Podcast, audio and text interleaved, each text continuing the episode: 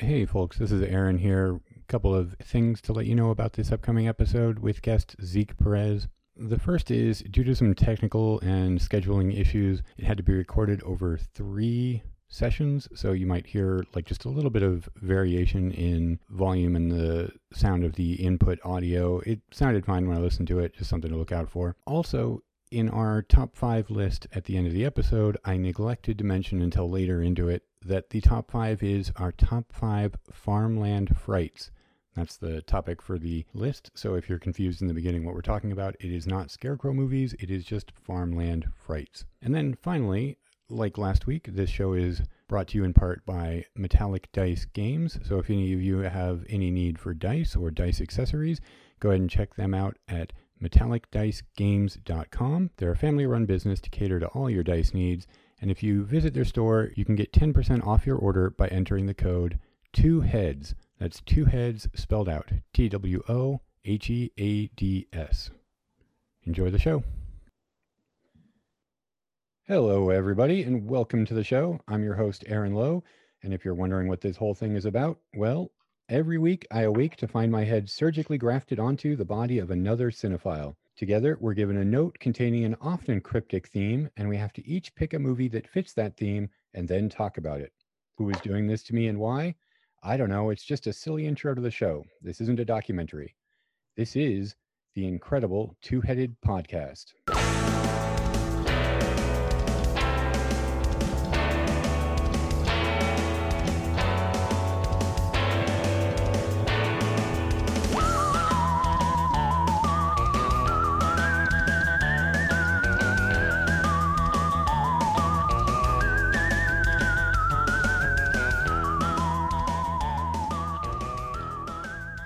Joining me for today's show is none other than my pal Zeke Perez. Zeke, how's it going?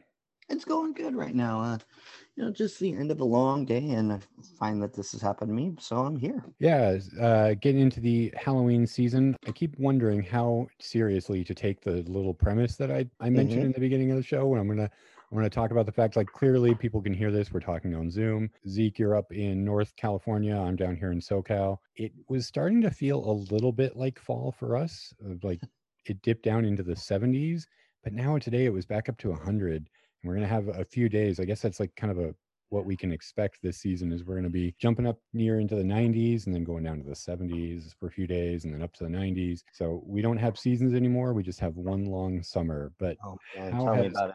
How has autumn been for you? I know you you're closer to all those fires. Yeah, you know, fires are literally just down the road from us. Uh, we have um, we were hoping to get rains this weekend, and instead we had beautiful weather, and now it's looking like fire warnings again. So um, yeah, it's gonna it's gonna hopefully end up pretty soon. I always expect to see rain around Halloween up here, but I don't know about this year. Fingers crossed. Yeah, I, I hear it's supposed to be kind of a dry winter for us down here. I keep getting notifications and I look at the weather up in uh, Anchorage, where I'm from, Alaska. And this week they're they're expecting a cold snap that's supposed to bring them down below zero. And that's crazy early in the year for that. Um, Yeah. it's been a it's been very warm through October lately too. So this is like, I mean, climate change is real, everybody. Very real. yeah. Oh, I was about to say, how cold does it usually get in Anchorage around this time? Oh, around this time, I, you know, I haven't been there for a few years. I remember it. I remember as a kid going out and there, you know, I, I'd have to dress warmly under a costume. In Alaska, you have to do that thing where you have to either cover your costume up or get it big enough that you can put it over your coat for Halloween. I'm talking about. Uh, I don't remember much snow on the ground for Halloween. So in October, it's starting to get pretty cold, but dipping below zero is is not expected. I would say like in the 20s it would be kind of an average. Oh, that's actually still really cold considering we're up here like around like in the 80s and 90s. Yeah, you know, I'm I'm so bad at remembering all this stuff too. I'm kind of a bad Alaskan, so I I may be completely wrong. um, I know people in Alaska are going to listen to this and they're going to be like, "Oh my gosh, you've been out of there too long. You've forgotten what it's like." And yeah, I've not quite acclimated to California, but I don't think I could handle that Anchorage cold anymore. And Anchorage is pretty temperate for Alaska. It, it doesn't get as as rough as some places north do. Yeah, I hear that it's actually not so bad so most of the year. So So we have today's note, and the theme is scarecrows. Ooh, Movies. scarecrows. Yeah, movies that have something to do with scarecrows. Now, we've each picked our respective film. So, what do you say we get talking about them? Let's get talking about it.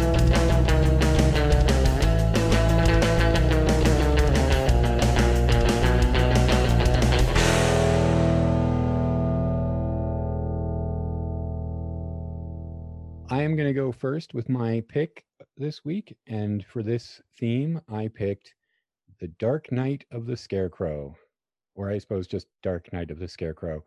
It was a TV movie rele- or aired on CBS in October 24th, 1981. And it tells the story of Bubba, a mentally challenged man in an unnamed southern town who is killed while hiding as a scarecrow by an angry mob in retaliation for the apparent murder of a little girl he was friends with. But the mob finds out too late that the little girl, Mary Lee, is alive and that Bubba had actually saved her from a dog attack. Due to some questionable Southern justice, the four men, led by small town despot Otis P. Hazelrig, played by the great Charles Durning, are let off with no repercussions due to a lack of evidence. Though all four men admit to the killing and the entire town knows they did it, the only people who seem upset about the murder are Bubba's mother and the little girl. It isn't long before Otis and his gang start dying off. The reasons can always be logically explained, but of course they suspect foul play. Could Bubba be back from the grave? Is Bubba's mother enacting the other forms of justice she warned the men about in the courtroom? Is Mary Lee, who's prone to walking around at night and acting suspicious, getting her own revenge for the death of her best friend? Or is it actually the scarecrow that appears to each man sometime before their death? There might be a clue hidden in the title. So, Zeke, normally I would ask when you first saw this movie, but I think you and I saw this pretty much the same time, right? We saw it the exact same time. Yeah, so it was a couple weeks ago. Yeah, yeah. We watched this a couple weeks ago. Uh, you know, a little peek behind the curtain. This we wanted to pick a theme. We were having a little bit of trouble. We went with this because uh, there's a group down here in LA, Cinematic Void, that does some virtual screenings now that uh, theaters have been shut down for a few months. And the mystery movie they aired a couple weeks ago was Dark Night of the Scarecrow. And we decided, like, hey, let's just pick this movie. We know we've both seen it. We can pick one other movie. And so we went off with that. So kind of a little cheat here in the beginning, but whatever. But yeah, we watched it. That was a it was first time for me seeing it, first time for you. And I've got to say, I really was impressed. I really dug this movie. Yeah, you know, it started off, you know, I wasn't really expecting much. You know, it does come off as like a TV production movie, but when it really starts to get going, it really does well. First thing I noticed when I saw this was how good it looked.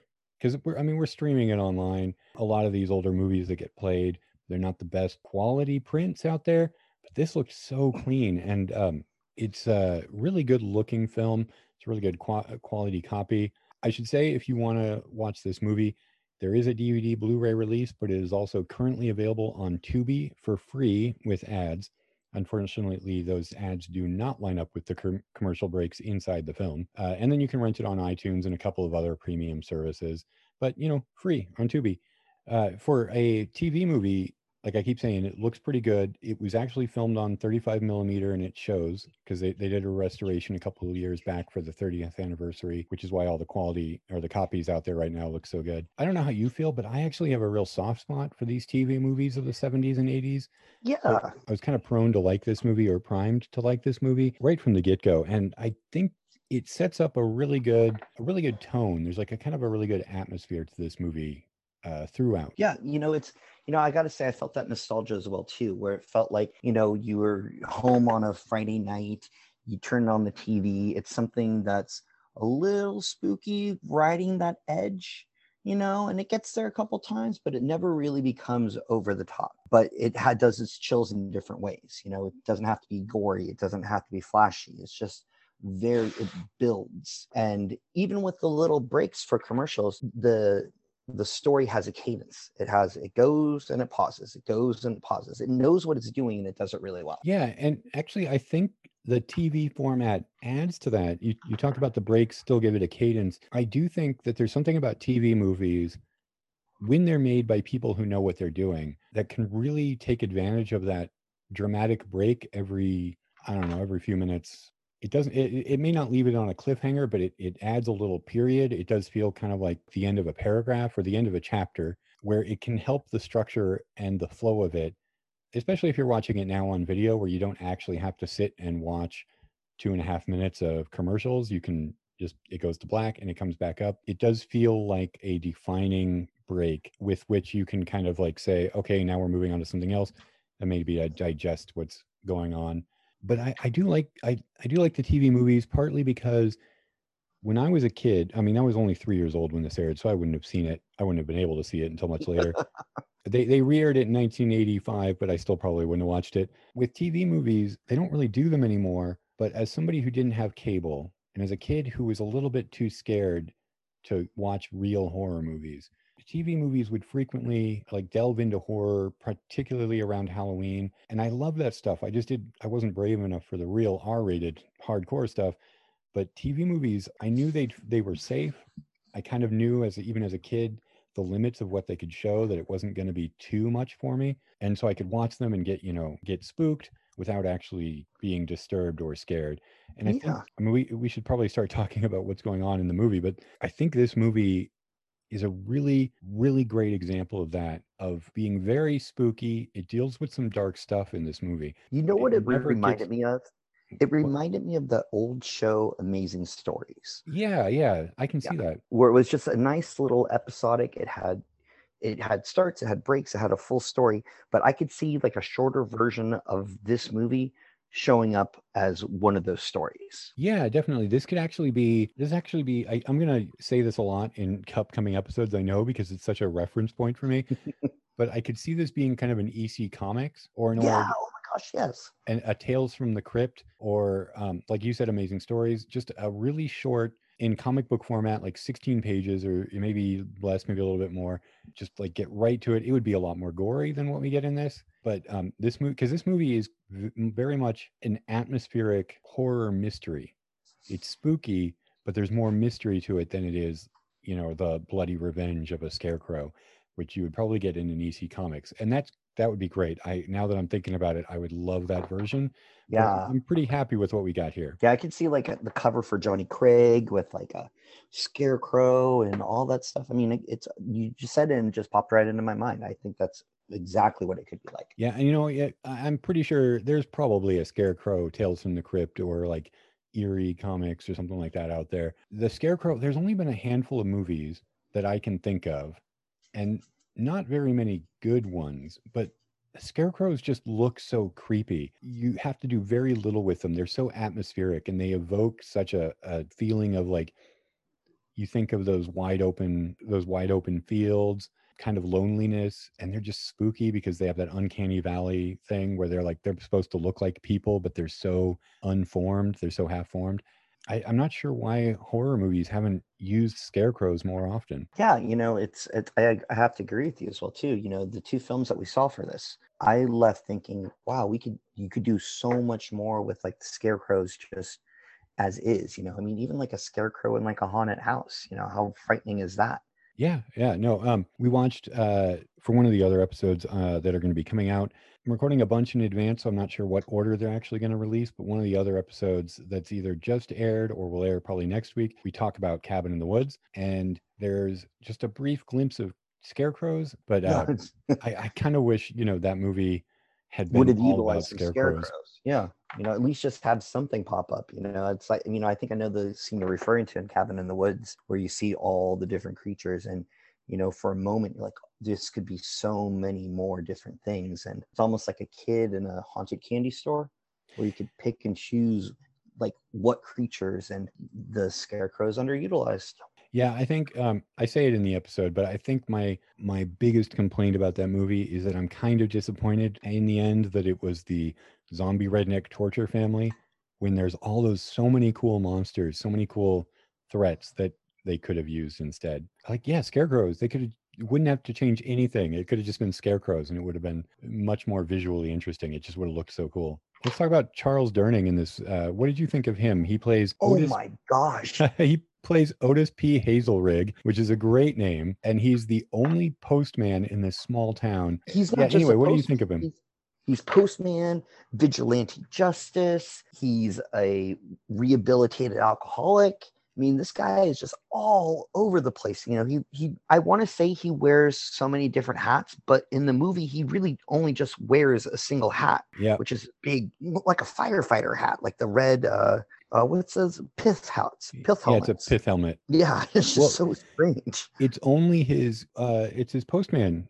outfit. That's the only thing he wears the entire movie is his uh, postal service uniform. Yeah, but he's always doing. I mean, it's not just the post office. You know, I expect this guy to be like the local chef over at the school or the janitor over here. It's just he's always got his fingers into everything, and I think that's kind of why he's the mailman. He, since he sees and interacts with so many people, he has his fingers in everything. Yeah, he really struck me as kind of a Stephen King villain. Although at the time this was writ, uh, this was you know written and filmed, the Stephen King villain wasn't quite a trope, but he he strikes me as um like Big Jim from the book Under the Dome, or a bunch of the people that follow Randall Flagg in The Stand, where he's just this small town guy. He's got a little bit of power, and it's all gone completely to his head and he's got these almost unstated delusions of grandeur that but once he sees a chance to you know act on them it, he seizes it like i called him a small time despot because he he really controls He that really gang of his he's got yeah. like three friends and then you mm-hmm. see a brief glimpse of the room he's got in this boarding house and it's immaculately clean there's almost no personality to it there's a gun cabinet there are, there are some like knives up on the wall a bunch of books on military history generals and dictators and there's a bust of napoleon and a bunch of like ammo just on his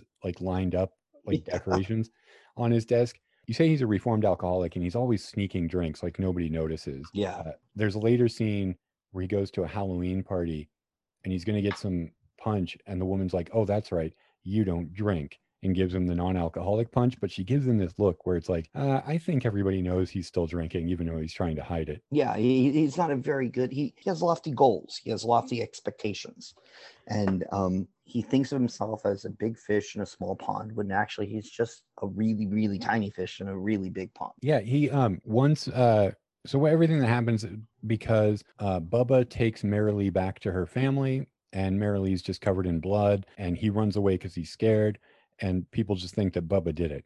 And the word goes out the sheriff is looking for volunteers, and I'm not sure why the sheriff is asking for volunteers to meet him when it doesn't ever seem like Bubba's a threat to anybody. I don't understand why the sheriff just couldn't go arrest him. But anyway, he's asking for volunteers, and instead of going to volunteer, Otis gets his buddies together and they basically go hunting Bubba down. And that's where they find him. He goes and he confronts Bubba's mother, Mrs. Ritter, and says, like, this is official business. I'm here for him. And she calls him, she's like, the only official thing you've ever done is lick stamps. He, he's a postman and he does seem to think that that station allows him to enforce the laws anywhere as he sees fit. Yeah, he's he's he, he's just taken his idea of like a government job, and it's like, well, I, now I do all the government jobs. You know, Maybe it's not this extreme, but it is a type of person that I think everybody is a little bit familiar with. Everybody knows that person in, in school who couldn't wait to be hall monitor, couldn't wait to, you know, say, tell the teacher that there was a test that day. Just the person who gets a little bit of power and thinks that they're, or maybe you've had a boss like that, just thinks that they're, you know, bigger than they are because they have a little bit of authority. he's definitely that type. He's definitely that guy. Charles Durning apparently did not want to play this role. I couldn't find any confirmation on this, so take it with a grain of salt. Strother Martin was going to play that role, but he passed away. And uh, Charles Durning didn't want to take it because he was afraid, or not afraid, but he just didn't want to play a character who had no redeeming value at all. and yeah, this guy is he's trash. it it is you know as a viewer as a i can see as a writer as an actor you want to always want to imbue some humanity or something to latch onto like characters don't need to be likable but they they should be interesting and they should be recognizably human. Charles durning is one of the most despicable characters i think i've seen in a long time without being outright villainous. Like he's not i mean he eventually becomes outright villainous but he's he's not the recognizable villain you would expect. He just Well, he builds into the position. You know, with all my arguments about him as as the character in the movie, he does have good intentions. Where he's like, they aren't 100% good. He just glorifies it in his head. It's like, you know, like you said, it's like the hall monitor who gets a little bit of power. He needs to take a step back from being so judgmental, but he thinks he's doing right. He thinks he's doing right. And that is recognizable. That is that is a very necessary component of any good villain. The villain needs to think he is doing the right thing. But I still don't think he's doing anything for the right reason because I watched this movie three times after we watched it. I, I watched it once because we're like, oh, I'm I'm gonna watch it a second time, uh, just because I know we're gonna talk about it on the show. Take notes this time, and then I liked it a lot, and I was like, I'm gonna watch it again and just see if there's anything else. We have a group chat thing going on where we're watching these movies, so sometimes little nuances slip past me. So that's another reason I wanted to watch the movie again. I did not catch the first viewing that it is heavily implied that Otis is a budding child molester. Oh, yeah. Because we're introduced to him. The very beginning of the movie is Bubba and Mary Lee playing in a field and they're making like daisy necklaces. And he is watching them from the trees with binoculars and he is getting angrier and angrier. And I remember watching it the first time thinking like, "Oh, that's weird that he's just watching them. Like why does he care so much?" And he's he's being creepy with binoculars. But later he goes to confront he goes to confront Mrs. Ritter, Bubba's mom, because he's pretty sure she's she killed his friend. We'll, we'll to all that. Uh, once his friends start dying, he's pretty sure it's Mrs. Ritter. So he goes to confront her, and Mrs. Ritter suggests this by saying, "I've seen you way the way you look at that little girl." And then he like gets really scared and starts to walk away. And he she's yelling at him, "This is a small town. People will talk. Don't you touch her." Yeah, I didn't catch that at all. You know, I, I thought at first when he was looking through binoculars, he was just, you know, angry old man who just looks at everybody. You Yeah, know, kind it- of like crime watchers. Just yeah, it does seem like that because he's actually you see a point where he's delivering mail and he like flips through a magazine. Uh, well, it's a boudoir magazine, but you can you can imagine him just like I'm gonna look and see what people are writing in these postcards and um, I'm gonna open what I can and like he does seem like he wants to know what's going on with everybody. I completely missed it the first time, and then the second time I was like I was starting to notice it, and then when she said that I was like, oh man, he is. I think it's the next scene. He goes to the Halloween party to confront Mary Lee. Yeah, and- Halloween is it isn't that at the high school as well too? Yeah, yeah. It's at the it's at the school, but he goes there because he's trying to get her to admit that Mrs. Ritter is the one that's killing his friends. The suggestion that he is attracted to Mary Lee, which is why he's doing all this, really makes that scene a lot more tense than the first time I watched it. Even the first time I watched it, I was like, he's being creepy. But watching it this time, I was like, man, this is this is really skeevy.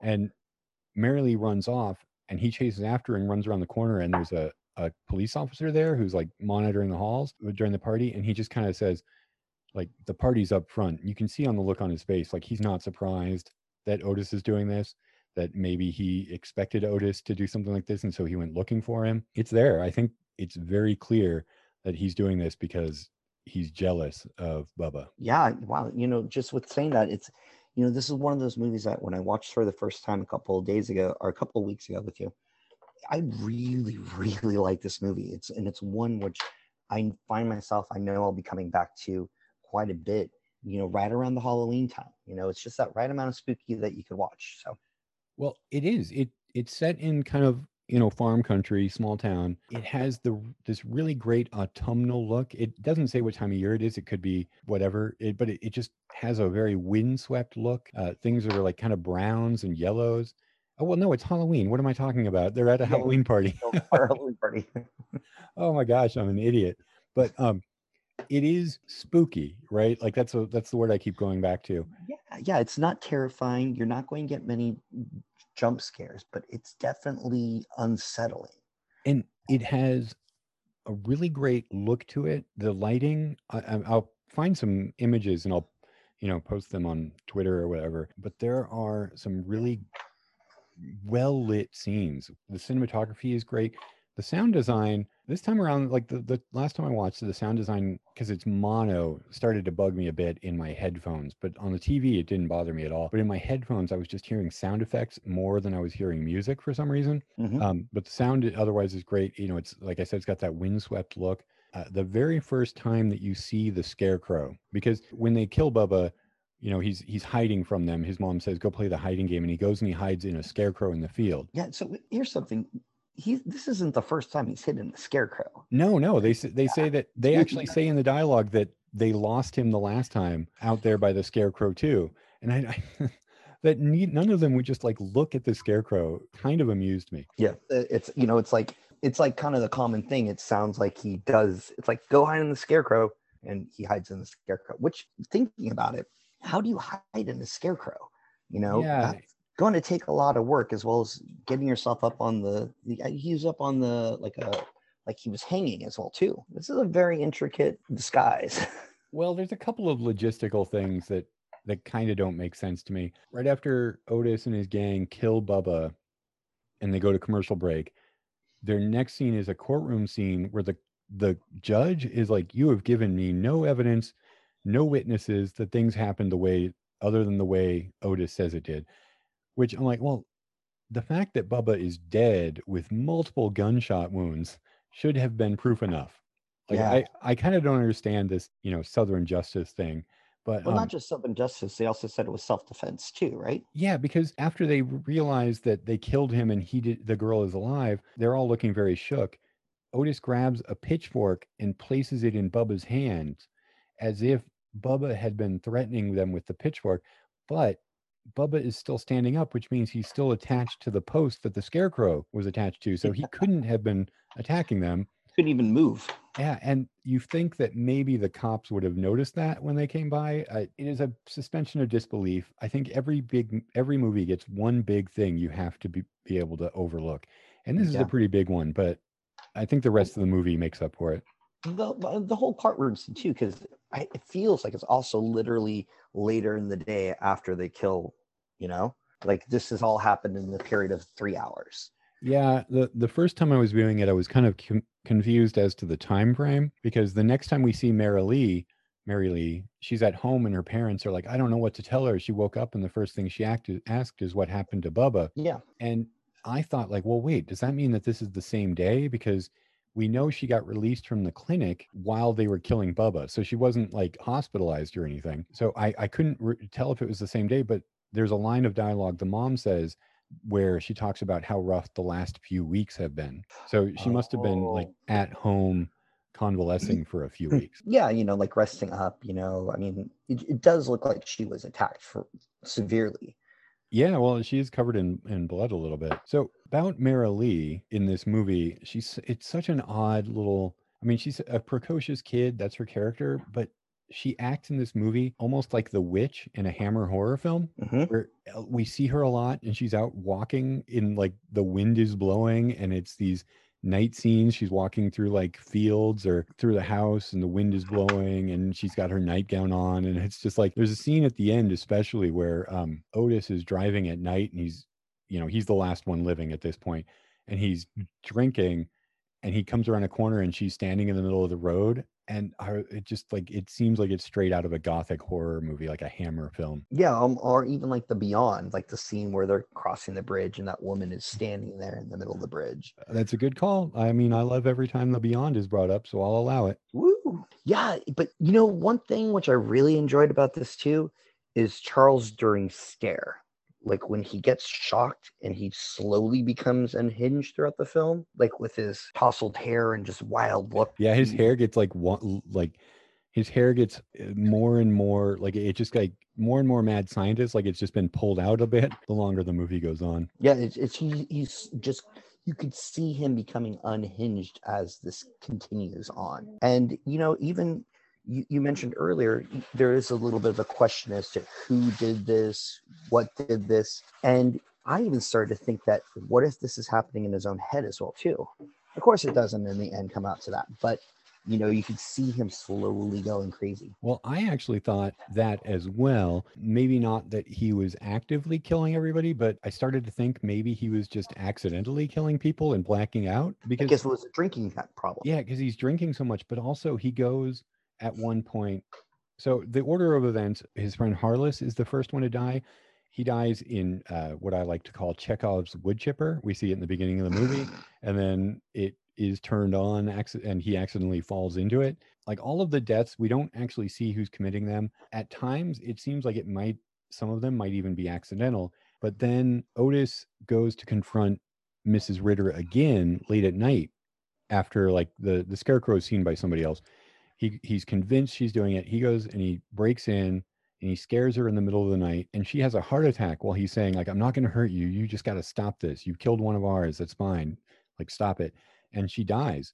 And he gets like terrified and le- runs out. Before he runs, he just has this uh sudden thought. He's like, "Oh wait!" And he goes and he he turns off the gas, or he turns out the pilot light, so that the house will fill with gas, and you know the it'll explode once it reaches the fireplace. Right at that moment, I was like, "Oh, maybe he's actually doing this and doesn't remember it like you're you're saying or maybe it's an accident like he just like he startled his friend and then he was drinking so much afterwards he forgot he did it Yeah, because it when you- the first initial wood chipper, you don't you really even see somebody. It's like you you feel that something's there, gets kind of spooked, grabs onto the light, and it's like, whoo, that was it. But then it you could be somebody else. It could be him up there. Speaking of that wood chipper, this is TV, so there's not there's no blood or guts. There are some bloody scenes, and I think it's actually a lot for what I expected from television. But it tends to just be like when Bubba is shot, you see blood on his shirt, that sort of stuff. The the scene right when Otis falls into the wood chipper, it cuts to this red liquid being slopped onto a plate as Otis is sitting down for breakfast. And it's such a great edit. So much fun that uh little note there, by the way. I don't know if you noticed. I, I don't know if we mentioned it at the time who the landlady at the boarding house was. Who was it? I didn't catch that. The landlady at the boarding house that Otis lives in. It cuts to the breakfast. She's slopping. Uh, we didn't know what it was. I watched it with my wife and daughter the second time, and we thought it was ketchup. like, is it just this Yeah, it looks like red ketchup. liquid? And it's like and we were like ketchup, but it's breakfast. So what? uh, Ketchup for their eggs, okay? But who puts ketchup in a gravy bowl? It's a And- lot of ketchup too. It's yeah. not. It's actually preserves because there's a line that I didn't hear, and she goes, "More preserves, Mister Hazelrigg." Oh, yeah, that makes sense. That does make sense if they're having yeah. pancakes. But that lady is Alice Nunn, who was Large Marge in Pee Wee's Big Adventure. No way. Yeah. Oh my gosh. That that blows my mind. I, I, I- you know, I, have to look at a picture. I, I'm going to go on the internet right now and look at a picture of her. But just wow, I did not put two and two together for that. Yeah, no, I I mean she's been in a lot of stuff. She's an actress. It's not surprising that she, you know, shows up, but it's always fun to see people that you know from some like one, for basically one iconic role in something else. Yeah, ex- and you know that Pee Wee's if where this is filmed, that Pee Wee's Big Adventure is filmed probably about like four or five years after that, right? Uh, yeah, 1985, so it would have been about four years. Cool. Well, it's nice to see her. I mean, it's nice to see her in something other than Pee Wee's Big Adventure. Yeah, I mean it's a really small role in this. I mean she has a I think she has maybe two scenes and she's mostly just in the background of those. But yeah, she's there at this at the breakfast table. Um Wow.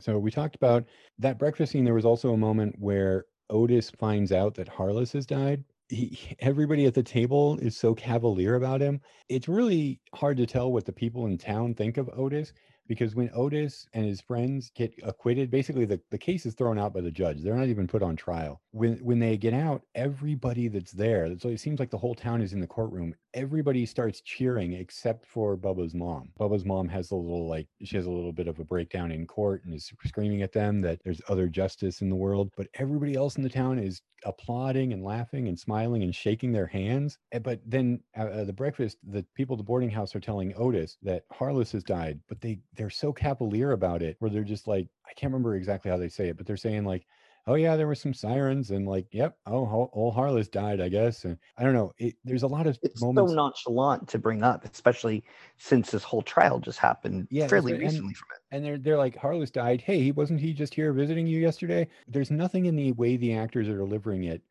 that makes me think this, but I I kind of feel like Otis is very unliked by most people in the town. They just kind of like put up with him or put on this false face of civility. Maybe it's that they like his friends better than they liked him, and that's who they were all cheering for. Well, what if it's even that cheering is in his head? You know, I mean, I can even see that as well too. He's built up this idea and persona of who he is, which eventually crumbles near the end. You know, he sees himself as the hero. He sees himself, you know, going out with cheers, being held up by people, And you know, if w- you see him eventually break down to where he's at at the end, you know, he's just a shell of what he thought he was. I mean, it could also be that. Yeah, that's a that's an interesting reading. I I'm inclined to think what we see is pretty much what's going on in this movie. It, that doesn't seem like it's on this movie's mind. Yeah. Uh, you could certainly read it that way, and I'm, I think that's great because I I did think while watching this how great it would be if it was like a Jim Thompson novel where Mhm. where it's like um he did he did Killer Inside Me, right? Yeah, I Um, think so. Yeah. where like Jim Thompson would write these characters who have these characters who are incredibly unreliable. Like we're reading the book through their point of view, and things may be going great, like they may be loved by everybody, but through the course of the book, you'll start to realize like they're unreliable. That's how they're they're hoping people, but like like say like a person who's killed somebody and thinks they fooled everybody, but in reality, what we're not reading is that everybody knows he's done it and is actually like looking upon the person with hatred, that type of thing. Like that's kind of what I I was hoping Otis his character arc would be in this movie. But I mean, I'm I'm completely happy with what we got because I think it's Yeah. especially and- for a television movie. This is this is pretty. it does sort of stuff. grow to that too you know i mean like as it progresses you know you see like the cop at the dance you see you know the mother making an offhand comment you know it's you know they're i don't really think he's that well liked you know people know what he's up to he isn't but it's just that one courtroom scene in the beginning and then when he he stops to deliver mail at a couple houses and you see that like the housewives all seem kind of happy to see them but maybe maybe that's also just you know they're pretending because it's a small town you've you've all got to pretend to like each other pretty much or yeah definitely or somebody's going to end up dead. Which four people do at the end so. So the the order of events we've got um harless is the first to die in the wood chipper the second is philby and he dies in a grain silo i really thought because they keep they keep showing or they keep emphasizing those pigs on his property outside his office i really thought he was going to be fed to the pigs, by pigs yeah i thought that as well. That that might be a little bit too shocking for a tv movie in 1981 but it really seemed like that's where it was going sorry i liked the silo scene it was really fun I always think I would be able to survive that type of thing. I mean, I'm sure the corn is so loose you'd probably sink, but that sort of thing where it's building up slowly, I feel like I could just kind of keep stepping up above it, keeping myself clear. I, I would So- at least not stand right underneath the opening where the corn is falling, Yeah. straight up at the falling corn grain, your grain, like he does in this film. So down the road, there is like a pumpkin patch, and every single year they do a big corn maze, as well as they have. I, I, the only way I can describe it is they have like it's like a sandbox full of corn, but it's huge. It's huge. It's probably about like maybe twenty feet by twenty feet, and you know it's at least a good two feet high, just filled with corn, and I always am shocked with how much it's. It's almost like a ball pit. You know, it's like you step in it and it's like you really start to sink into it you know Oh man. so it's like i said like it's it's almost like the same consistency of a ball pit but finer so you really do you know it's like you'll lie down and all of a sudden like you're half covered in like corn and then you have like corn in your clothes for like the next two weeks And I could definitely see, especially in a grain silo situation, just the amount of pressure on him. It, it, it'd probably kill you be- before you could even. Oh, yeah, it, would it'd probably kill you before it could even get over your head. Just crush you, right? Mhm. Yeah uh, that'd probably like crush you like you know it's like p- tiny pebbles essentially So after Philby dies, Otis grabs Skeeter and they go to dig up Bubba. Otis is starting to think since um, since Mrs. Ritter is dead, he's starting to think that maybe Bubba is alive. There was a line I think Mary Lee said in the Halloween party that she's seen Bubba still. So Otis is thinking that Bubba, Bubba is alive. I'm, it's that that's also ridiculous. The entire town knows that you killed Bubba. They buried him. You were taken to court and arrested over it. But anyway, they he's convinced of this. He gets Skeeter to dig up Bubba's grave. And at this point, Otis kind of realizes Skeeter is not reliable. Skeeter seems a little bit developmentally challenged himself. He's certainly the most guileless of the group of four that have killed Bubba. He's the most simple minded. Mhm. So this is the point at which Otis kills Skeeter by bashing his head in with a shovel. There's a great moment. I think this is such a nice touch where you just see Skeeter is in the grave. It cuts to Otis swinging the, the shovel, and then he pulls the shovel back and Skeeter's hat is stuck to it. Like you don't so you don't good. see any contact. You don't even see Skeeter after this point. You just see that like oh he's dead because his brain or his brain matter has stuck the hat to the shovel. to the shovel. Yeah. It's like this movie has no really no blood or gore, but it's pretty mature at times when you think about it. Yeah, you know, and, and you also just even from like a production standpoint, you know, there's I could always just imagine too, like a guy's underneath and he like tapes the hat to the shovel. You know, it's it's so ridiculous, but it's also so well done. Yeah, you know, eh, there's there's like a lot of little touches in this. So we're getting to the end of this movie now because this moment he's driving back drunk to his boarding house and he sees Mary Lee and he gets out and he chases her into a, a pumpkin patch and then an unmanned tractor starts chasing or you know driving behind him and of course he can't step to the side like he's got to do that movie thing where he just runs straight forward but he's he's running from it. I, there's a scene where you see the gear shift inside the tractor move on its own. There's nobody inside but the gear shift moves. Apparently that was added to the 30th anniversary edition That- Really? that scene was not actually part of the original air so it just kind of clarifies that it is supernatural forces moving this tractor because otis at this point he's still calling out he now thinks that it's sam the district attorney who was trying to put him away. There's a weird runner in this movie where otis is telling the others that they can't get together they can't like hang out so much or else people will know what they did and i kept like wondering why he was so worried that people were going to know what they did because everybody knows what they did Yeah, they were celebrating afterwards too, in a sense. I mean, everyone was at the the courthouse. Yeah, and I guess I guess maybe this maybe this kind of speaks to your theory that a lot of that is in his head because maybe maybe the town doesn't quite know the you know that he did it. Maybe he is really trying to hide the depth of his guilt. But anyway, he's running from the unmanned unmanned tractor and he runs into a pitchfork being held by a scarecrow, the same scarecrow or at least the same design scarecrow that uh, Bubba was hiding out as. And that's the end of him. It's not quite the end of the movie. There's still a little bit, little scene left. But I have to say, I fucking love the scarecrow mask in this movie. Yeah, It's just a sackcloth with three holes. But the way that it kind of, I don't know how, it, if it just falls that way because of gravity or if they actually molded it a bit. But the way that it sticks out a little bit down towards the bottom, a little bit more at the mouth than it does at the, you know, forehead. It's just three holes. It's so cool looking. I I really I really love it. And if I have any complaint about this movie, and it, it's a it's not even a complaint because I, you know, the movie is what it is. It looks so good. I wish we saw more of it. yeah. I wanted to see more scarecrow because when we saw the scarecrow, it was a really good scarecrow. and it that may have dispelled some of the magic for me only because the the first time we see the scarecrow after bubba's death it's in harless's field it's an empty field but it's way off in the distance. I've got a pretty big tv and it was hard not hard to see but it's tiny on my big tv i can only imagine what a 1981 te- tube television would look like. You i'm assuming that you might not it. even see it. It's just far off in the distance. It's so subtle and so eerie. It's it's the type of spooky shit that i just love. Like it's I go crazy for it. So maybe seeing it more would dispel that and it would certainly like ruin a little bit of the murder mystery aspect of this movie Yeah, Um, some but some of the what's going on, you know, creepy aspect of it. but there, there's a there's a couple of other creepy moments right like right before Philby dies, he he can hear somebody is moving around. He knows somebody is out there at his office or the, the grain silo. At first he tries to run away. He thinks that he's discovered like he he comes across and there's like just a loose chain that's making noise. So he thinks like, oh, that's what it was. And he turns around and he sees somebody in his office doorway. The person's hand is out against the outer wall of the office and he turns the light off inside and slinks away. It's such a move where the killer, you know, the killer wanted Philby to see him that way. And you don't really get a glimpse of who it is. All you really see is the arm and like kind of the the right side of the body. I, I really like that too. That that was like I watched that and I was like, ooh, that that's pretty. I keep saying the word spooky, but Yeah, the, but this is such a hidden gem. The more that we talk about it, the more I want to rewatch it.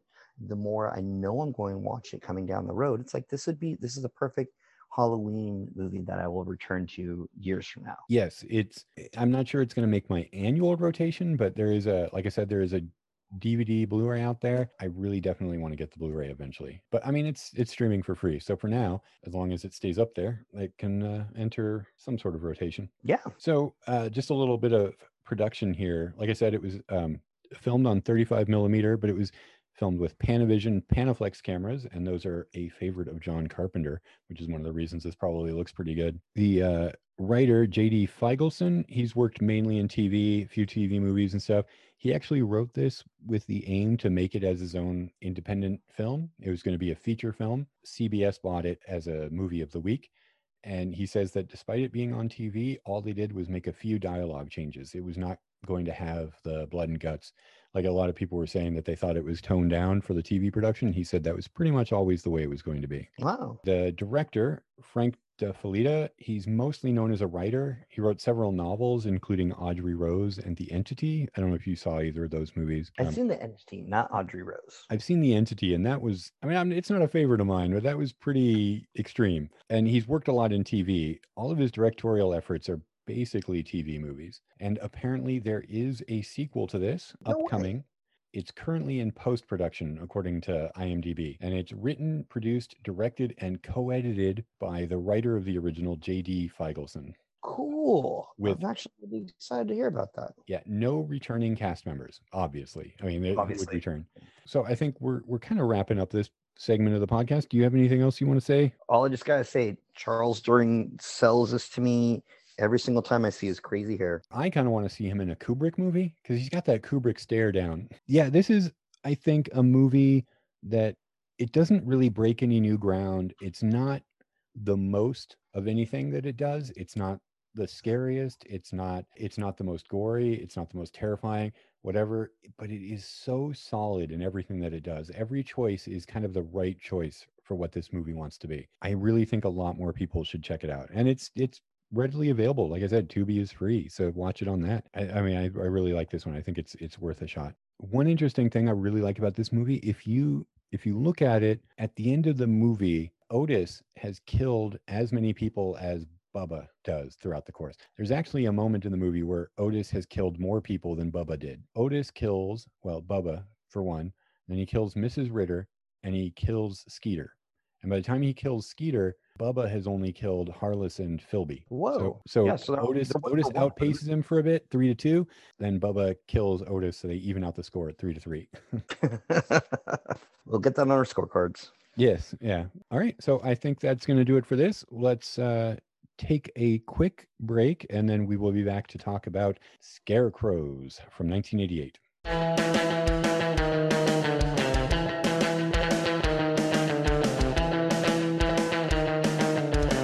Right, and we're back. And now we're going to be discussing Scarecrows from 1988. Scarecrows is the story of a group of mercenaries who have just pulled off a robbery of a military base and have hijacked a civilian cargo plane to make their getaway. While flying to Mexico, Bert, one of the mercenaries, betrays his comrades and lobs a grenade into the plane as he jumps out with the money. The mercenaries circle back and parachute down to try and catch Bert, and all sides find themselves beset by murderous scarecrows who turn out to be the spirits of the Fowlers, three men who lived on the farm and now stand as bloodthirsty protectors of the land. So I had seen this one before, but Zeke, have, had you seen this one? I couldn't remember if you said you'd watched it before or not. Absolutely, first time I've ever seen this movie. All right, and uh, I guess I just ask you, what did you think? You know, I I didn't really know what to expect. You know, coming off of uh, Dark Night of the Scarecrow, I almost expected it to be kind of more in that horror revenge flair. This almost turned out to be more of like an action film for me. That- I it- kept thinking of aliens for some reason. I had the same reaction because this came out in 1988 and I was watching it. I was like, oh, this is kind of like Predator almost, where it's a bunch of commandos in almost a tropical clime. Like they're in a kind of a swampy area, not a big forest, but it's very overgrown and green. And so I kind of thought like, oh, they're, it's like Predator. They're beset by these, you know, weird force they can't really see for most of the movie. And then I also thought about aliens. I thought they must be trying to go for some of that. Like it, it's got to be aping that style just a little bit. But you know, this was actually filmed in 1984, oh, whoa. so it predates both movies. No way. But it was filmed in 1984 and they had a distributor that went bankrupt. And so they gave it like a 1 week run in Indiana in one theater just so they could tell distributors, "Hey, it's it's had a theatrical run." and uh eventually came out. It just went to video in 1988. Uh, yeah, you know, it's it's it feels like also in the mid 80s and started with Aliens, which is why I felt it was similar. How you always had that mercenary fighting something that's unknown. You know, they have all this firepower, they have all this technology, but it doesn't quite doesn't quite live up to the terror as to the unknown which is going on. Yeah, and it's uh, interesting that this kind of kicks it off before all the rest of them started. Yeah, and what's m- more interesting is that it's such a as a direct to video movie, or not really direct to video. I I think it was planned. They were hoping to sell it theatrically, but as an independently financed film, it, it does feel like this would be mimicking trends. It's interesting that in a way you could actually make an argument it kicked off some of the larger trends in like action or action horror for the next couple of years. Getting into the plot of the movie, this movie opens with a lot of information right off the bat. You get the credits intercut with a camera zooming in on a scarecrow's face, and then it starts showing shots in the airplane that the commandos have hijacked, and they're all arguing. And there's news radio is talking about the daring escape, the heist that they pulled off at Camp Pendleton, was it? it it's a military. Yeah, Camp Pendleton and I think San Diego, if I recall. Uh, this is filmed in Florida. I think it looks quite clearly like Florida, so it's weird that they they said it was California. Uh, yeah, it's it, it definitely has like a swamp, almost Everglades feel to it. So it opens the there's a bit of an exchange bert the trader uh, jumps out of the plane with i think they say it's three million dollars yeah he, um, they stole three million dollars from the payroll of camp pendleton i don't know how big is camp pendleton does that seem like a good number to you does that seem a little high or I, you know, honestly, I don't know. You know, I don't know exactly how big. Honestly, this is the first time I've heard of Camp Pendleton. Supposedly, there is a Camp Pendleton down in San Diego. Yeah, yeah, I was looking it up. There was some argument because camp is not usually what you call an army base. Army bases are usually fort, but there is mm. a Camp Pendleton. So there is a Camp Pendleton. There is a Camp Pendleton for Army, but most time Army bases are forts. Kind of meaningless stuff that you find when you're researching the movie. uh, but he he jumps down. The beginning of the movie is a little interminable for me. I do like this movie, but the beginning is very. You're just getting so much at once and when Bert jumps, he's still got his earpiece in, so he can see hear. He can hear what everybody on the plane is saying, and they continue talking to him. And Bert never talks back, but we're getting a lot of them yelling at Bert for a long time. And it's a bunch of variations on "We're coming to get you, Bert," or "You're crow shit, Bert." Like it, or I have an exploding gun, Bert. I'm going to explode you. Yeah, it, it's it just goes on for a long time. And Bert is on the ground. He's trying to find the money. He's trying to find a way to get out of there. Like he finds a, a truck and they're still on the plane watching him with night vision goggles. Bert is our first casualty. He's the first one. He comes across the scarecrows, which we'll later learn are the Fowlers but you won't learn it if you're not paying very close attention to this movie because they do not make a big deal out of it. But yeah, you know what? This also brings up a point where I've got confused. So they set everything up right off the bat where there's a lot of talk and exposition and dialogue happening off scene. People in the plane are talking down to Bert. You hear the newscasters talking. I really got confused because don't the scarecrows start talking as well too? I didn't even realize that until this viewing that the scarecrows were talking the last the first time i saw this movie i thought he was just hearing what people were saying to him from the plane. I thought they were taunting him and i thought that was him reacting to their taunts because they don't sound that much different and it keeps, no no not at all. it keeps showing the scarecrows but the audio and what we're hearing are the voices of the people on the plane and it is not clear at all that it's the scarecrows mimicking the voices and luring him towards them. Yeah, the only way how I realized that was by watching with subtitles. That's exactly that's exactly how I found that out this time. And yeah, it's, it's and I would never found it out if I saw it on VHS or something. And that raises more questions because wouldn't Bert realize it that those voices weren't coming through his headset anymore? Well, you know, I, later on in the film, and we're, we're jumping a bit, but I forget who it was when they're in the house and he starts hearing stuff like somebody talking to him on the phone and everyone's like yeah i'm not hearing anything dude. What's going on with you? I think it's when you hear the scarecrows or when people hear the scarecrows it's happening in their head.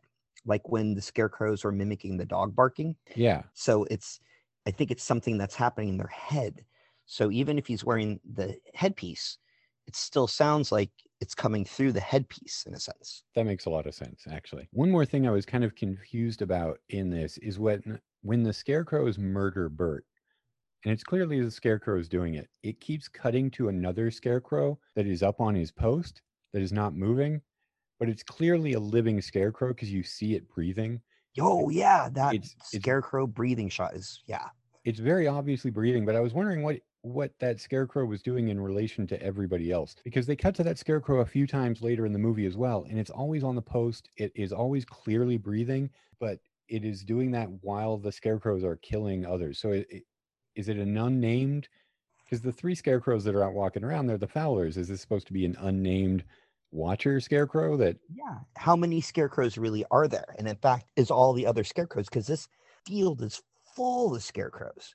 How many of these are actually animated scarecrows, so to speak? Yeah, because they they show or they point out that they keep seeing the crosses, and they're not they're not really crosses. It's just what the scarecrows are on, but they keep seeing the three empty ones.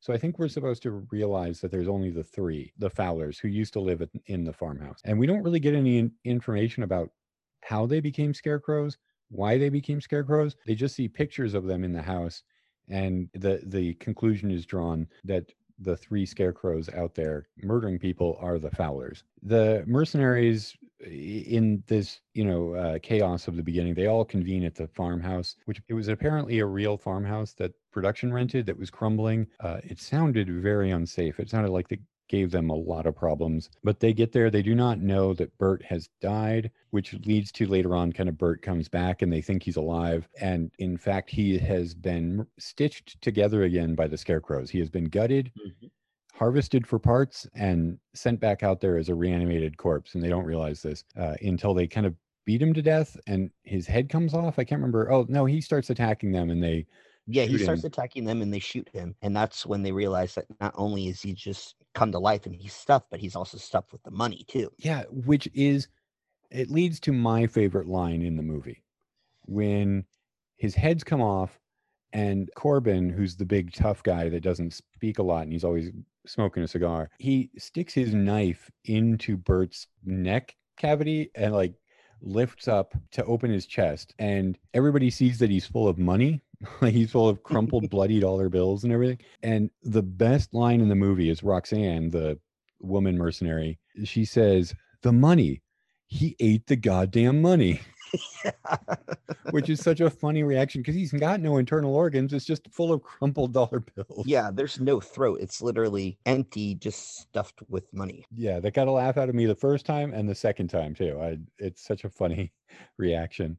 I guess we can talk like the special effects in this movie were for how cheap i know this movie was and how low budget i really like the designs. The scarecrows don't really look like scarecrows because they're not they're not like a sackcloth base they're a little bit too formed like you can tell Yeah. they're they're a mask kind of but i still think they look cool and yeah, you know, we, we got we had two movies this time which really kind of nailed the whole scarecrow aesthetic. You have the first one, Dark Night Scarecrow, where it looks more like a mask with the eyes cut out. This scarecrow, however, looks a little bit more um, you know, it looks more traditional, but you could see the features. I mean, they're not distinct, but you could tell, okay, this is the eyes, nose, mouth. You could see it lightly breathing, which really creeped me out, man. Really creeped me out. Yeah, and actually, like they do have a little bit more form to them because you can kind of see the contours of their cheeks Mhm. and mouths and everything. Like you can see on one, it's it's kind of smiling. But I I really enjoy the special effects in this movie.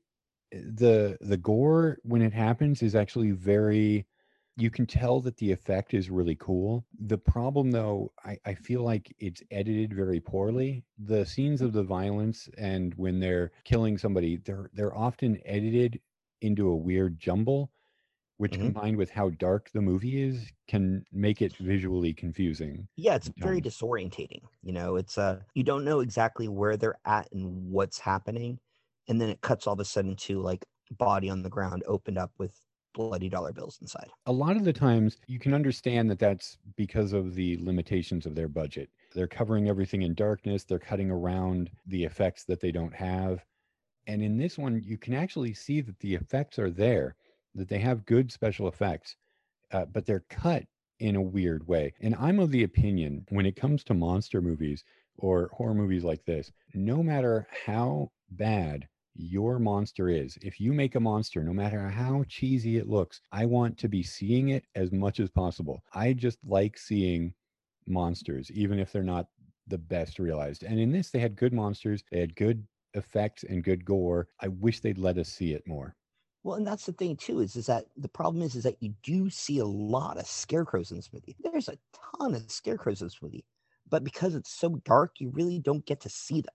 You know, it's you see people running into them in this jungle and knocking into them and kind of flailing around a little bit, and then you realize it's a stuffed one, and then all of a sudden the animated ones come behind them and kill them. You're right. There are a lot of scarecrows, and actually, part of the problem might have been they might have been trying to avoid getting too harsh of a rating like an NC-17 or an X because when it gets to the bloody parts there's actually quite a bit of it that is very gory like the when Bert when they cut Bert open and he like slowly sticks the blade into him that that's gross later on there's um is it it's Jack I think the kind of the simple-minded one who gets yeah, killed. Jack is the one who who yes. They, he they is- it him? They cut his hand off. Yes. They cut his hand off and attach it to one of the scarecrows because the scarecrow is missing a hand.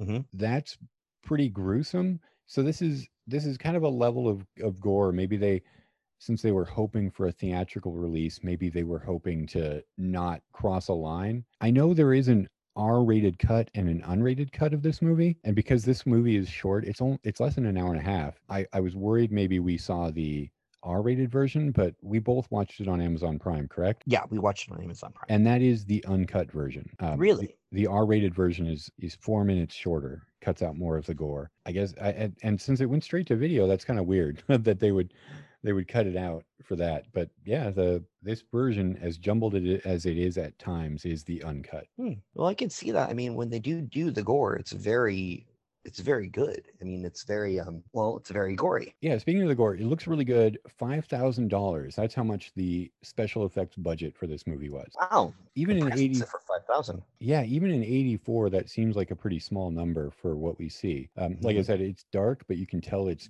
well done. The guy who did it, uh, there's a couple of makeup art effects artists, but the main makeup effects artist guy is uh, Norman Cabrera, and he went on after this to work with Rick Baker, and has had a really, really successful career. He did effects for I think he worked with K and B for a while too. He he did effects for House of a Thousand Corpses, Kill Bill, The Walking Dead for a couple years, Hellboy 2, X-Men 3, the upcoming Ghostbusters as well. And he's actually this part blew my mind when I found out. He is a the front man of the surf rock band The Ghastly Ones. Oh wow. And, and I'm not sure if you've heard them. They have a few albums out. I found them in the 90s because they were on, I think it was the 90s. Oh, time these days. They were on Rob Zombie's label that he had for just a little while, where he was releasing a lot of garage surf rock. He only put out a few albums on it, but theirs was one of them, and it was a lot of fun. And I'm a big fan, so it was very. It, it That's was an interesting kind of like connection there.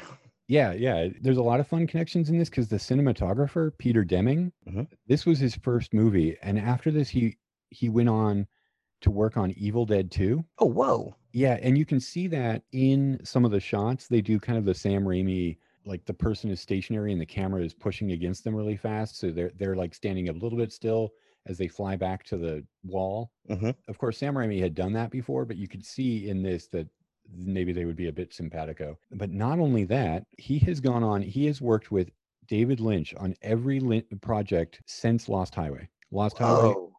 Lost Highway, Mulholland Drive, and Twin Peaks: The Return. The only major project he didn't work on was uh, Inland Empire, but that's just because David Lynch did all that himself. Yeah, he did it all himself. Yeah. To think uh, like from here to Twin Peaks season three and Mulholland Drive is quite a career leap. Well, and yeah, and you know, I can't, you know, it's it's blowing my mind to think of that. I instead of seeing when I watch this film, I don't get Lynch. I don't get any of that, but what I get was I get a really heavy John Carpenter vibe. Yes, yes. Uh, This is very much a kind of a John Carpenter type movie where maybe since this is predating Aliens and Predator, instead of mimicking that, that that puts it in a very good context because this is very much his type of group of guys holed up in one location against an, an invading force outside. He's very much into that camaraderie and group dynamic amidst the horror. Yeah, and um, didn't the producer go on to uh do I want to say Village of the Damned or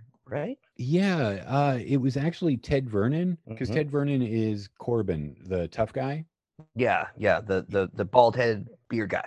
Yeah, he has such an interesting career because he was he had an auto body shop and then he became a boxer and a professional wrestler in Florida and he had a like a pretty good record eh, when he was boxing but he didn't do it very long but news stories in Florida at the time remarked on how odd it was that he was boxing now because at the time he was already a millionaire so it wasn't something he did for money it was just something he did for fun but he also was a demolition derby driver for a while What? and he financed a very large chunk of this movie. $150,000 of his own money was put into this movie. And that's how he got the role. And since he wasn't, he was a new actor, uh, the director gave him very few lines. Ted Vernon apparently was very unhappy with that, thought he should have had a lot more lines in the movie. But he, he is nominally the hero of the film. He, yeah, you know, there's no real other protagonist other than the teenage girl. And even then, I mean, the teenage girl and the dog, that's really about it. Ted Vernon, uh, he has acted a little bit. He's actually acted quite a bit in a lot of uh, kind of direct to video, like wrestling themed stuff as well. But strangely produced Village of the Damned, John Carpenter's Village of the Damned. And I really would like to know how he became involved with that because he's a producer on this only because he gave the money. Yeah. For everybody in this movie that went on to have a career, William Wesley, uh, the director, for a long time, this was his only film. I guess he became a creative executive for a while. He founded a film school here in LA. He directed one other feature, and that wasn't until 2001 Route 666 with Mhm. um, Lou Diamond Phillips and Lori Petty. Yeah, I think I, I remember seeing the cover in the video store. I just never bothered with renting it. Uh, you aren't missing a lot. I watched it, I think, on Amazon Prime after I finished Scarecrows because I'm always interested in these people who make like one movie or two movies and then don't do anything else again. I mean, obviously, he's working, he's in the industry, but it, Mhm. I'm always interested in people who just direct a movie and never do it again. And the fact that he directed one movie and then 17 years later directed a second movie It's such an interesting career movie that I, I just had to check it out. And there's a lot of similarities because it, it, it deals with uh, Lou Diamond Phillips and Lori Petty are U.S. Marshals and they're transporting a witness who had escaped from witness protection. And they get beset by first hitmen and then resurrected prisoners who had died on a chain gang in the 60s, I think Okay. it's very 90s. It's not Tarantino esque, but it's very much that 90s, very trying to be very hip and verbose dialogue. It's very cheesy. I, I mean, I, I don't know. I can't Well, even give it a say I had, mean, on Amazon Prime. I might as well just check it out sometime later. yeah, I can't even say I got got that much enjoyment out of it. I I like watching everything, but Mhm. this one was. Oof, it's it's It kind of a stinker. I, I shouldn't say that. I mean, I don't want to be like a snarky movie podcast, but it just was.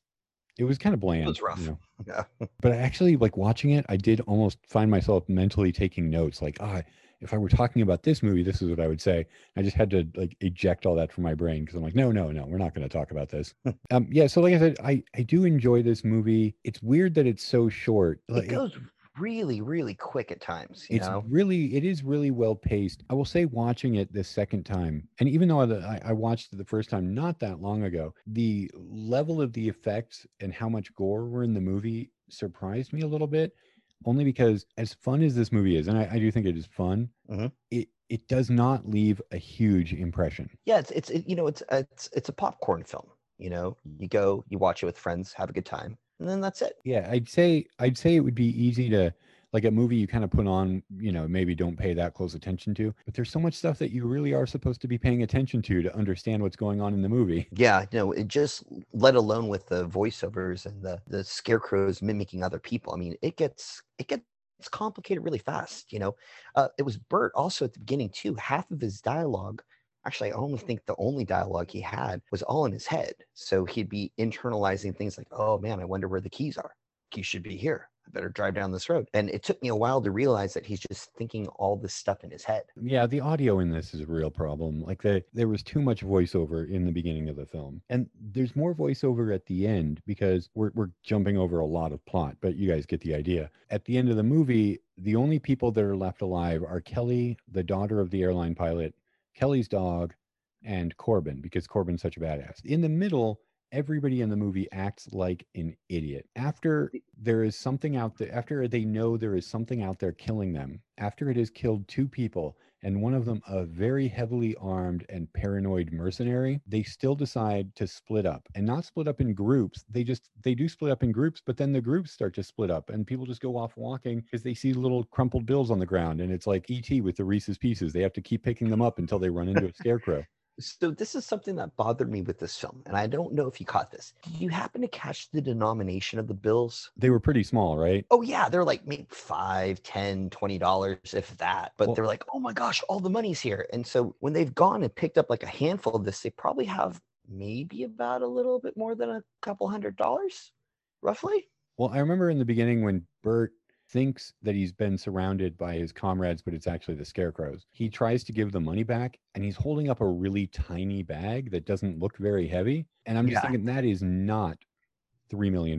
Yeah, it's it's it's especially not in twenties. Yeah, no. I, I was kind of jumping to the end, but now I find that I want to talk a little bit about some of the stuff that happened in the middle because there is some cool ghostly stuff that goes on. Curry, the leader of the group, he starts to hear voices, like he's hearing the phone ringing, right?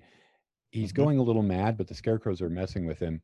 There's a really cool moment where he gets a phone call and he answers it. And I think it's I think it's supposed to be Bert on the phone. And you see in the background when he's on the phone, the refrigerator door pops open. He turns and looks and there's a bag in there and he goes and he pulls the cloth off and it's Bert's head and Bert's like, So who's on the phone? It it's such like there is an inventiveness to it. Like you can tell the people that were making it were having fun Yeah, which, they were. which always goes a long way because there's a lot of these low budget movies and we've actually been watching a lot of them together uh, lately that Mhm. that maybe they aren't this much fun they don't go down this easy i talk i'm talking a lot about my problems with it but i think this movie does it goes down easy it's a it's an easy watch Yeah, you know, it's it's one of those ones where you know sometimes you have to really watch out for certain films. Like, oh, is this going to be too gory? Oh, is this going to be too this? It's going to be too that. But it really is something that's just kind of decent for everybody. It's not perfect, but it's good. i would say this is not a forgotten classic it is probably very adequately rated out there in the horror fandom. But it is a movie that if if you have a, a hankering for something from the 80s you haven't seen before just that 80s style practical effects horror there are a lot worse options out there than this. This is actually a fun movie. Yeah, it is. It's fun. so the movie ends kelly and corbin are on the plane. There's a little bit of back and forth. Corbin saves kelly at one point but then later kelly comes back and saves corbin from the zombies so they're kind of even and they fly off and the ending of the movie i thought was a little bit more harrowing than the filmmakers thought it would be or intended it to be because on the plane is kelly's dad who has been gutted and re-sewn up and is basically a murderous zombie. The dad seemingly kills Corbin and is slowly approaching his daughter who is flying the plane and attacking his daughter. And it's, if you just think about that for a moment, I don't think the filmmakers realized how very creepy that would be. Yeah, it's it's really well done too. I mean, like it's just very slow when it builds. And there's this, there, there's a moment when he first attacks her, he stabs her through her outstretched arm, like she's reaching up and he stabs through her wrist. And it's so, it's very sudden. It just kind of gave me like a, ooh, that would, that was gnarly. Yeah, then the movie ends like he's attacking kelly but corbin isn't quite dead corbin comes up and pulls him back and explodes a grenade in the middle of the plane yeah. It doesn't even damage the plane. Doesn't, even doesn't- damage. it doesn't even singe the walls and like they explode and then kelly's dog who's just been kind of sleepy and he's like is he a basset hound or a, an He's english yeah, bulldog He's like a little. He looks like a basset hound. I don't know he is, but it's my favorite part of the movie. Dog comes up, starts eating the brains, and it's like oh come on the dog has been so good the entire movie and now like kelly's got to watch the dog eating her father's brains or maybe the brain maybe the brains of uh, corbin because i guess they, Yeah. they could have taken the brains out of it's, it's all mixed up in the end, right there. It's all Yeah. mixed up. but that's the end of the movie and then the credits start and it's almost a mirror image of the beginning because you never see what happens to kelly but you hear about it on news you hear radio news and it's the the same shot of the scarecrow but this time it's pulling away instead of zooming in It does say some stuff, and this is where I got confused. Was it was saying about how the dog was aggressive? I almost thought that the dog, after he ate the scarecrow, maybe became the scarecrow. But I don't know. Maybe that's just me. But well you know, is- it just says it is an odd thing for them to put in there because the dog is in the dog is never aggressive in the dog is these- super tiny too. Yeah, in all of these scenes where people are fighting around the dog, and it, you would think like a dog, you know, I've been around dogs. When people are angry and loud and violent around dogs, they either do two things they run away or they just start to get loud and angry and violent themselves. This dog just sits there and watches it. The, the dog doesn't react to anything ever in the movie. So to Other hear on than the food. Yeah. Which yeah, is, yeah, other than food. So to hear on the uh, news report that the dog attacked several SWAT team members is kind of like, oh, well, yeah, it is this a zombie virus now that the dog is bringing back? Yeah. Uh, is this dog going to infect all these people to become scarecrows? That- well, maybe maybe that's how the Fowlers became scarecrows. I got to do some research. Maybe they had a dog. Maybe they had a dog, and the dogs are carriers, I, I guess. Something on that farm, uh, brains apparently. There's also this very bizarre moment right before the end of the movie, and it's the news report, the radio news report. It's talking about the plane from the heist landed, and Kelly is catatonic, and then they go to, and then they go to, in other news, and the other news is about another airline pilot or about another airplane. Uh, the, about an air, airline co-pilot that landed a plane after the pilot suffered a heart attack. And then it's done. And that's such a weird thing to just in your movie write two airplane stories back to back in the news and not comment on it. Like it doesn't mean anything. It's just a weird choice to me Yeah, it is. It's it, you thought it connected in some way, shape, or form. yeah. And then one last funny thing or not funny thing but one last fun thing everybody in the credits are separated into two groups crows and scarecrows i thought that was fun Yeah, it was a, a fun little nod. I guess we're kind of at the end of it. This one seemed to go by pretty quick too. Do you have any final thoughts? Is there any anything else that you'd like to say about scarecrows? No, I just really dug the part where the dog ate the brains. Your favorite part of the movie, and my favorite part of the movie, the money. He ate the goddamn money. Yeah, that was good.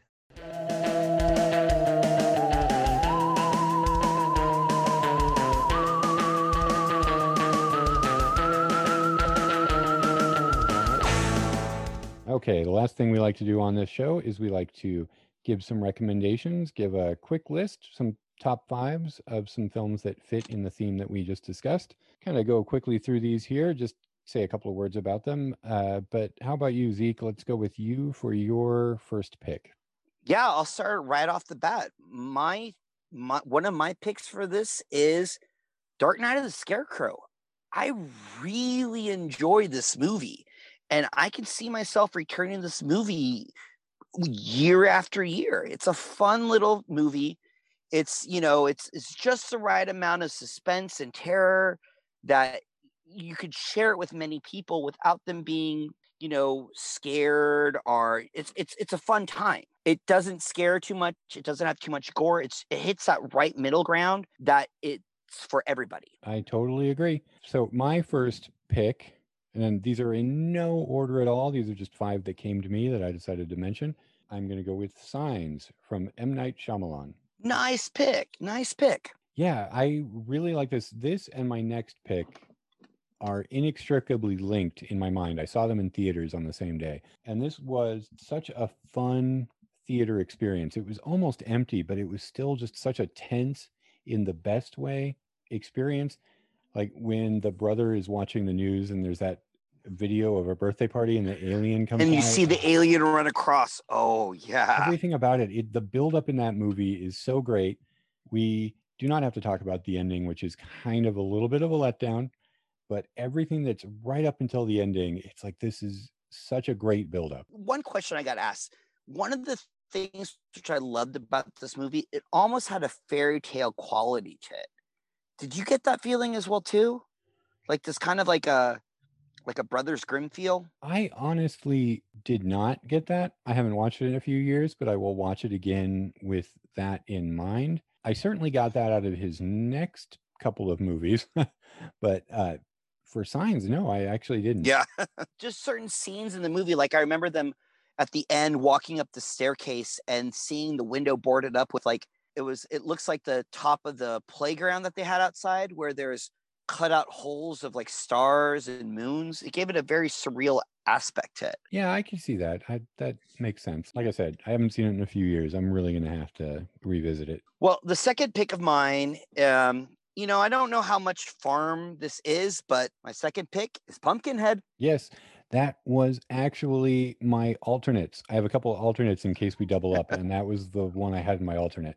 I'm glad you picked it. Yeah, Pumpkinhead's a classic, you know? That's it's perfect. Yeah, definitely uh, one of the great monsters to come out of, especially the 80s. The look of it is so cool. And in the wide shots, just seeing that large body, it's really great. Yeah, it's very intimidating. Very intimidating. Next up for me, inextricably linked with signs, is Frailty, the Bill Paxton directorial feature directorial debut. Uh, at least I'm not can't remember if he directed anything television. Maybe I've never seen that movie. What's it about? so. It's kind of told in flashback. The framing device is in modern day, but the flashback is these kids in the South in Texas, I believe, and their dad has a vision that God is speaking to him and is convinced that he can see demons. They look like people to everybody else, and he has to murder them. And so the two kids one of them believes and the other starts to think that his dad is going crazy and so there is a very i mean so it's a battle of faith versus logic and it, it's kind of interesting where it goes. There's some humor to it. It's a pretty dark movie. I remember when i watched it in theaters i kind of thought it would it would play better on television not as a tv movie. Maybe it was something about the big screen didn't feel right for it. It felt like it would be better sitting in a dark room in your home watching it. And it's one I've gone back to a few times. It's really good. I I would highly recommend it. Nice. I'll I'll definitely check it out. And what's up for you? Well, another classic, Children of the Corn. I saw Children of the Corn so long ago. It's imprinted on me and you know, I've seen the movie many times, but it's like I have these like visceral reactions from when I was like I don't know, like 8 9 years old from the movie. It's terrifying to me. I've seen it a little bit more recently, and I kind of think that I think it kind of goes along the same things I was saying about signs, where the buildup is really great. The ending suffers from some very shoddy 80s effects. Oh, yeah, yeah. But the buildup I think is really fun. I think it's a clever premise and it's one of those like that empty town and those corn stalks. It's just such an image from my childhood that is burned in my brain as this is both very creepy and disturbing but also very comforting and I want to be there if that makes sense. Yeah, no, completely, completely. So I am going for I'm I'm looking at my order of of picks here. I'm I'm going to go with one that may not actually jump out as a farmland fright. I am going to go with Creepshow, the original Creepshow, George Romero, mm. Stephen King. Nice. Yeah. I, I, am going for Creepshow because Jordy Verrill. Jordy Verrill, Stephen King's very controversial cameo. And I say controversial, I just mean people are very mixed on that. I know a lot of people hate it because of its his bad acting.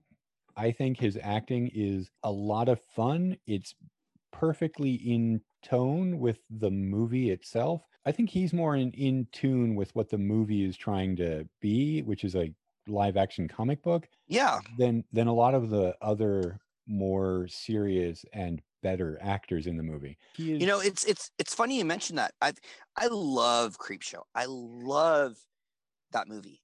And when I was young, I hated I hated that segment of the movie.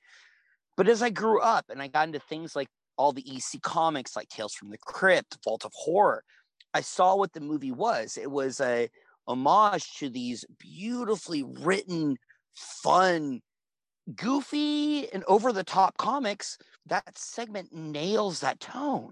It's it's it's part like upsetting, part satirical. It's funny. It's sad. It's it's really good. It is actually my favorite segment in the movie. That's probably going to maybe not shock, but I think a few people would take umbrage with that. It's always been the part that creeped me out the most. I mean, everybody points to the bugs, the cockroaches in the final segment.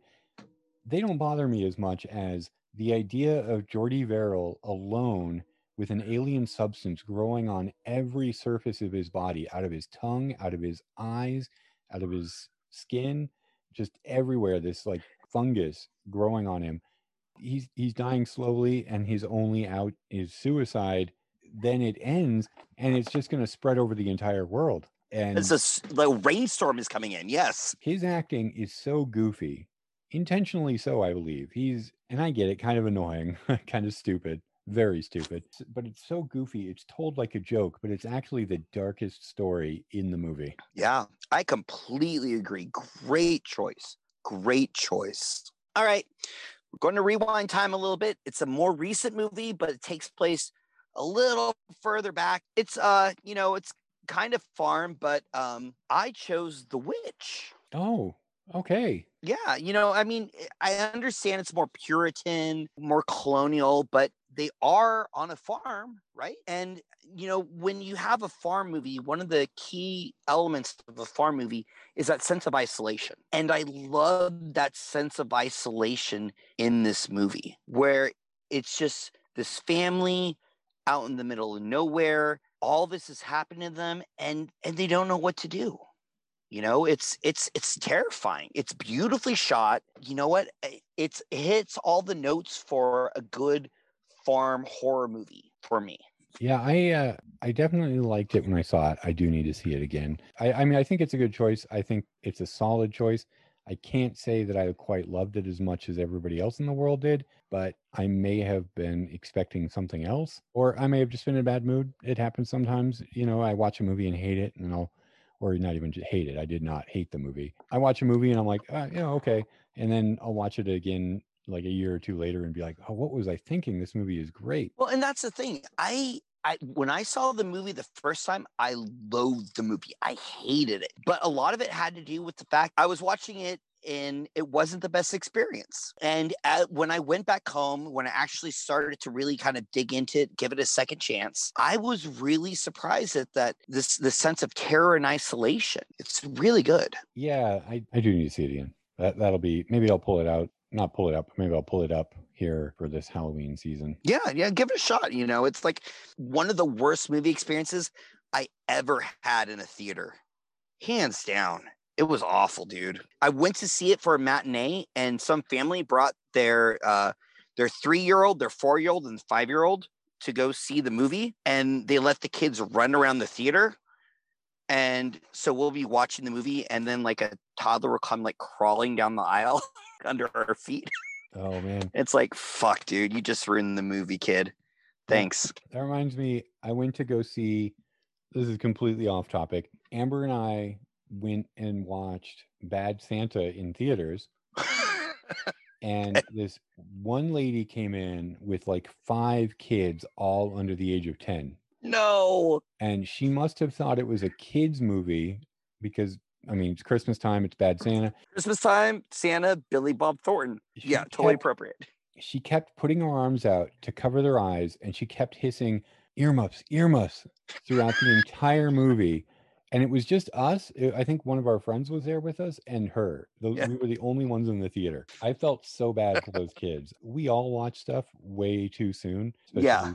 Especially horror fans. That always depresses me now when I just see parents who don't know what they're doing bringing their kids to movies. I feel bad taking my kids to go see Spider-Man into the the universe. Mm. Or what, was that? What's that Spider-Man movie? I'm like, okay, this is maybe a little too old for them. The multiverse. Spider-Man into the multiverse. Man, I, I could never take them to go see Bad Santa.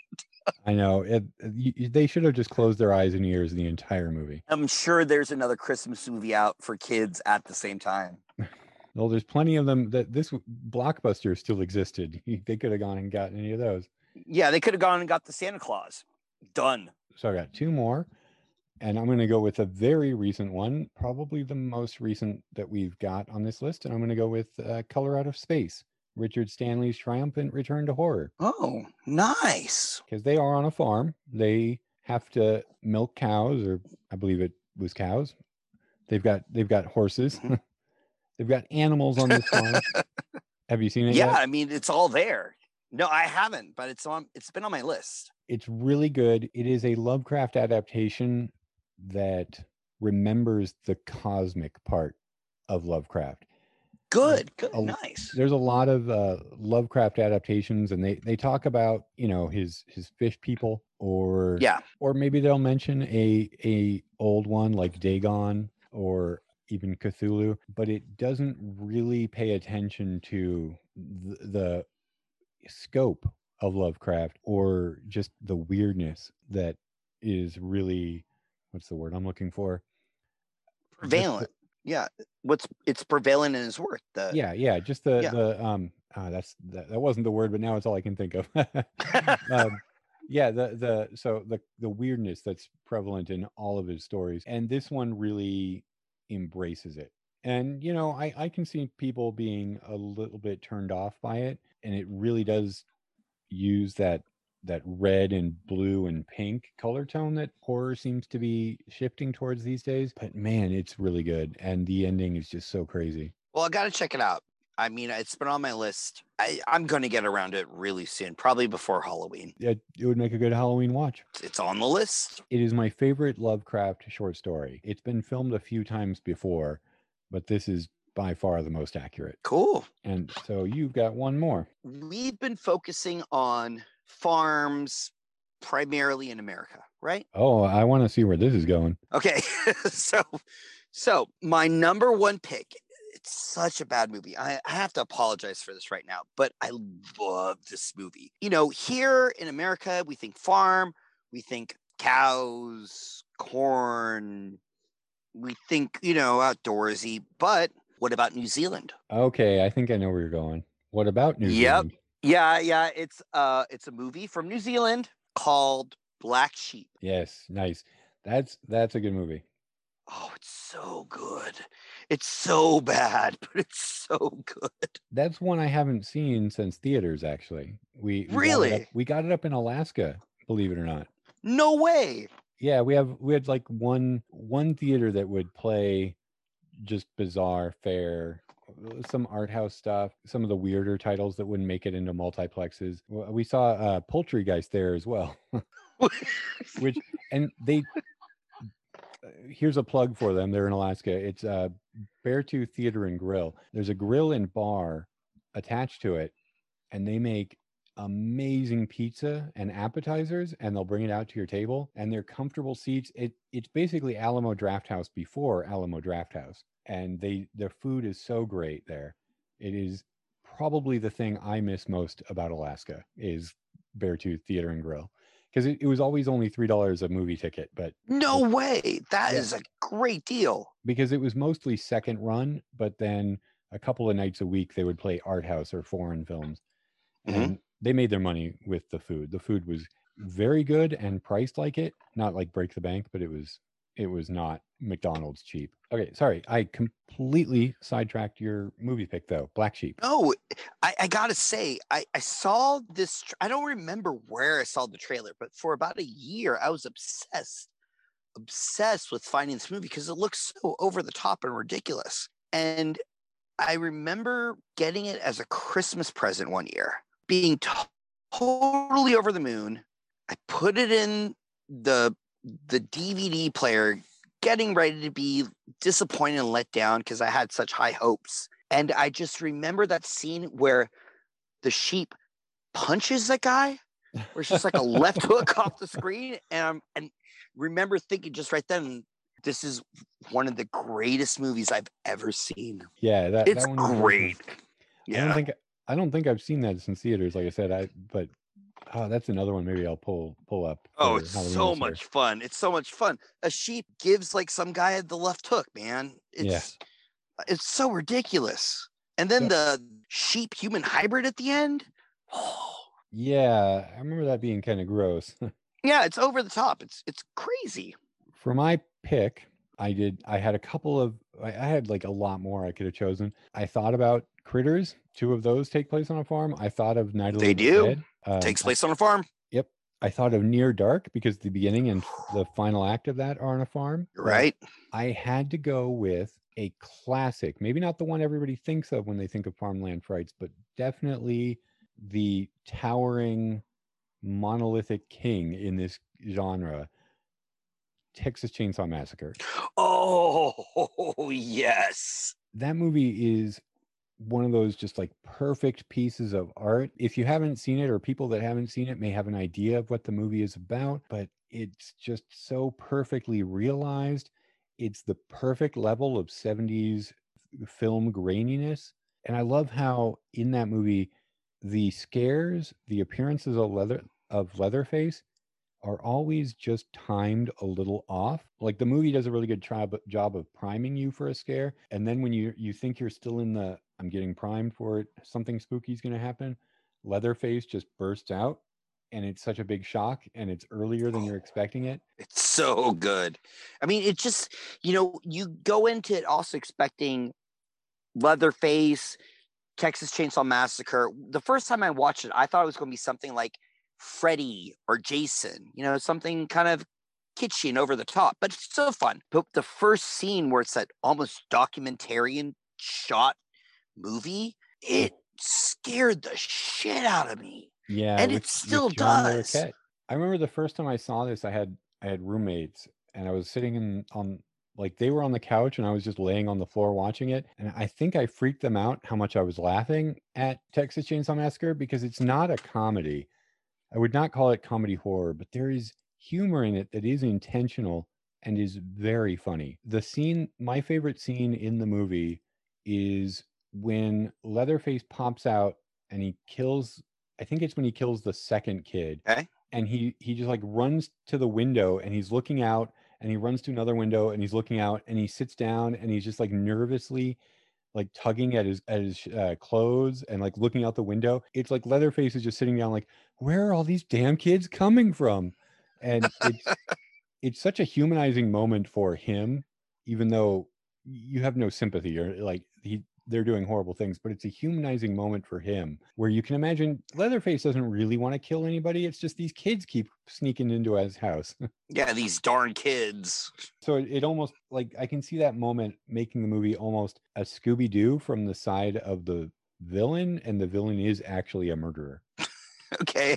Yeah, it kind of makes sense. It makes sense. So that's it. Did you have any mm. honorable honorable mentions? I You know what? I have no honorable mentions. You okay. the honorable mentions I had, you also c- uh, covered as well too. I kind of blindsided you with it, but I figured if I'm going to give a couple of extra picks, maybe I should give you the opportunity to. no, we I think we've covered this whole genre of, of like farm frights. All right, and that's it. That's our show for this week, everybody. Is there anything you want to mention? I have absolutely nothing going on on social media right now. So there you go. All right. You can follow us on Twitter at Two Headed Pod. That's two T W O headed pod. You know, you, you know how to spell those. Uh, I like to post some pictures and some fun stuff for shows coming up and shows that are currently available. So follow us on there. And uh, if you like this, once we are not on iTunes yet or Apple Podcasts at the moment, um, hopefully by the time this episode goes up, we are. So if you could head over or give us a rating and maybe leave a review, unless you hated this. If you hated it, listen for a couple more episodes. I'm getting better. Maybe you, you'll like it then and give us a good review. That is our show for this week. We will see you next week with a brand new host body. Have fun, everybody. Bye everybody.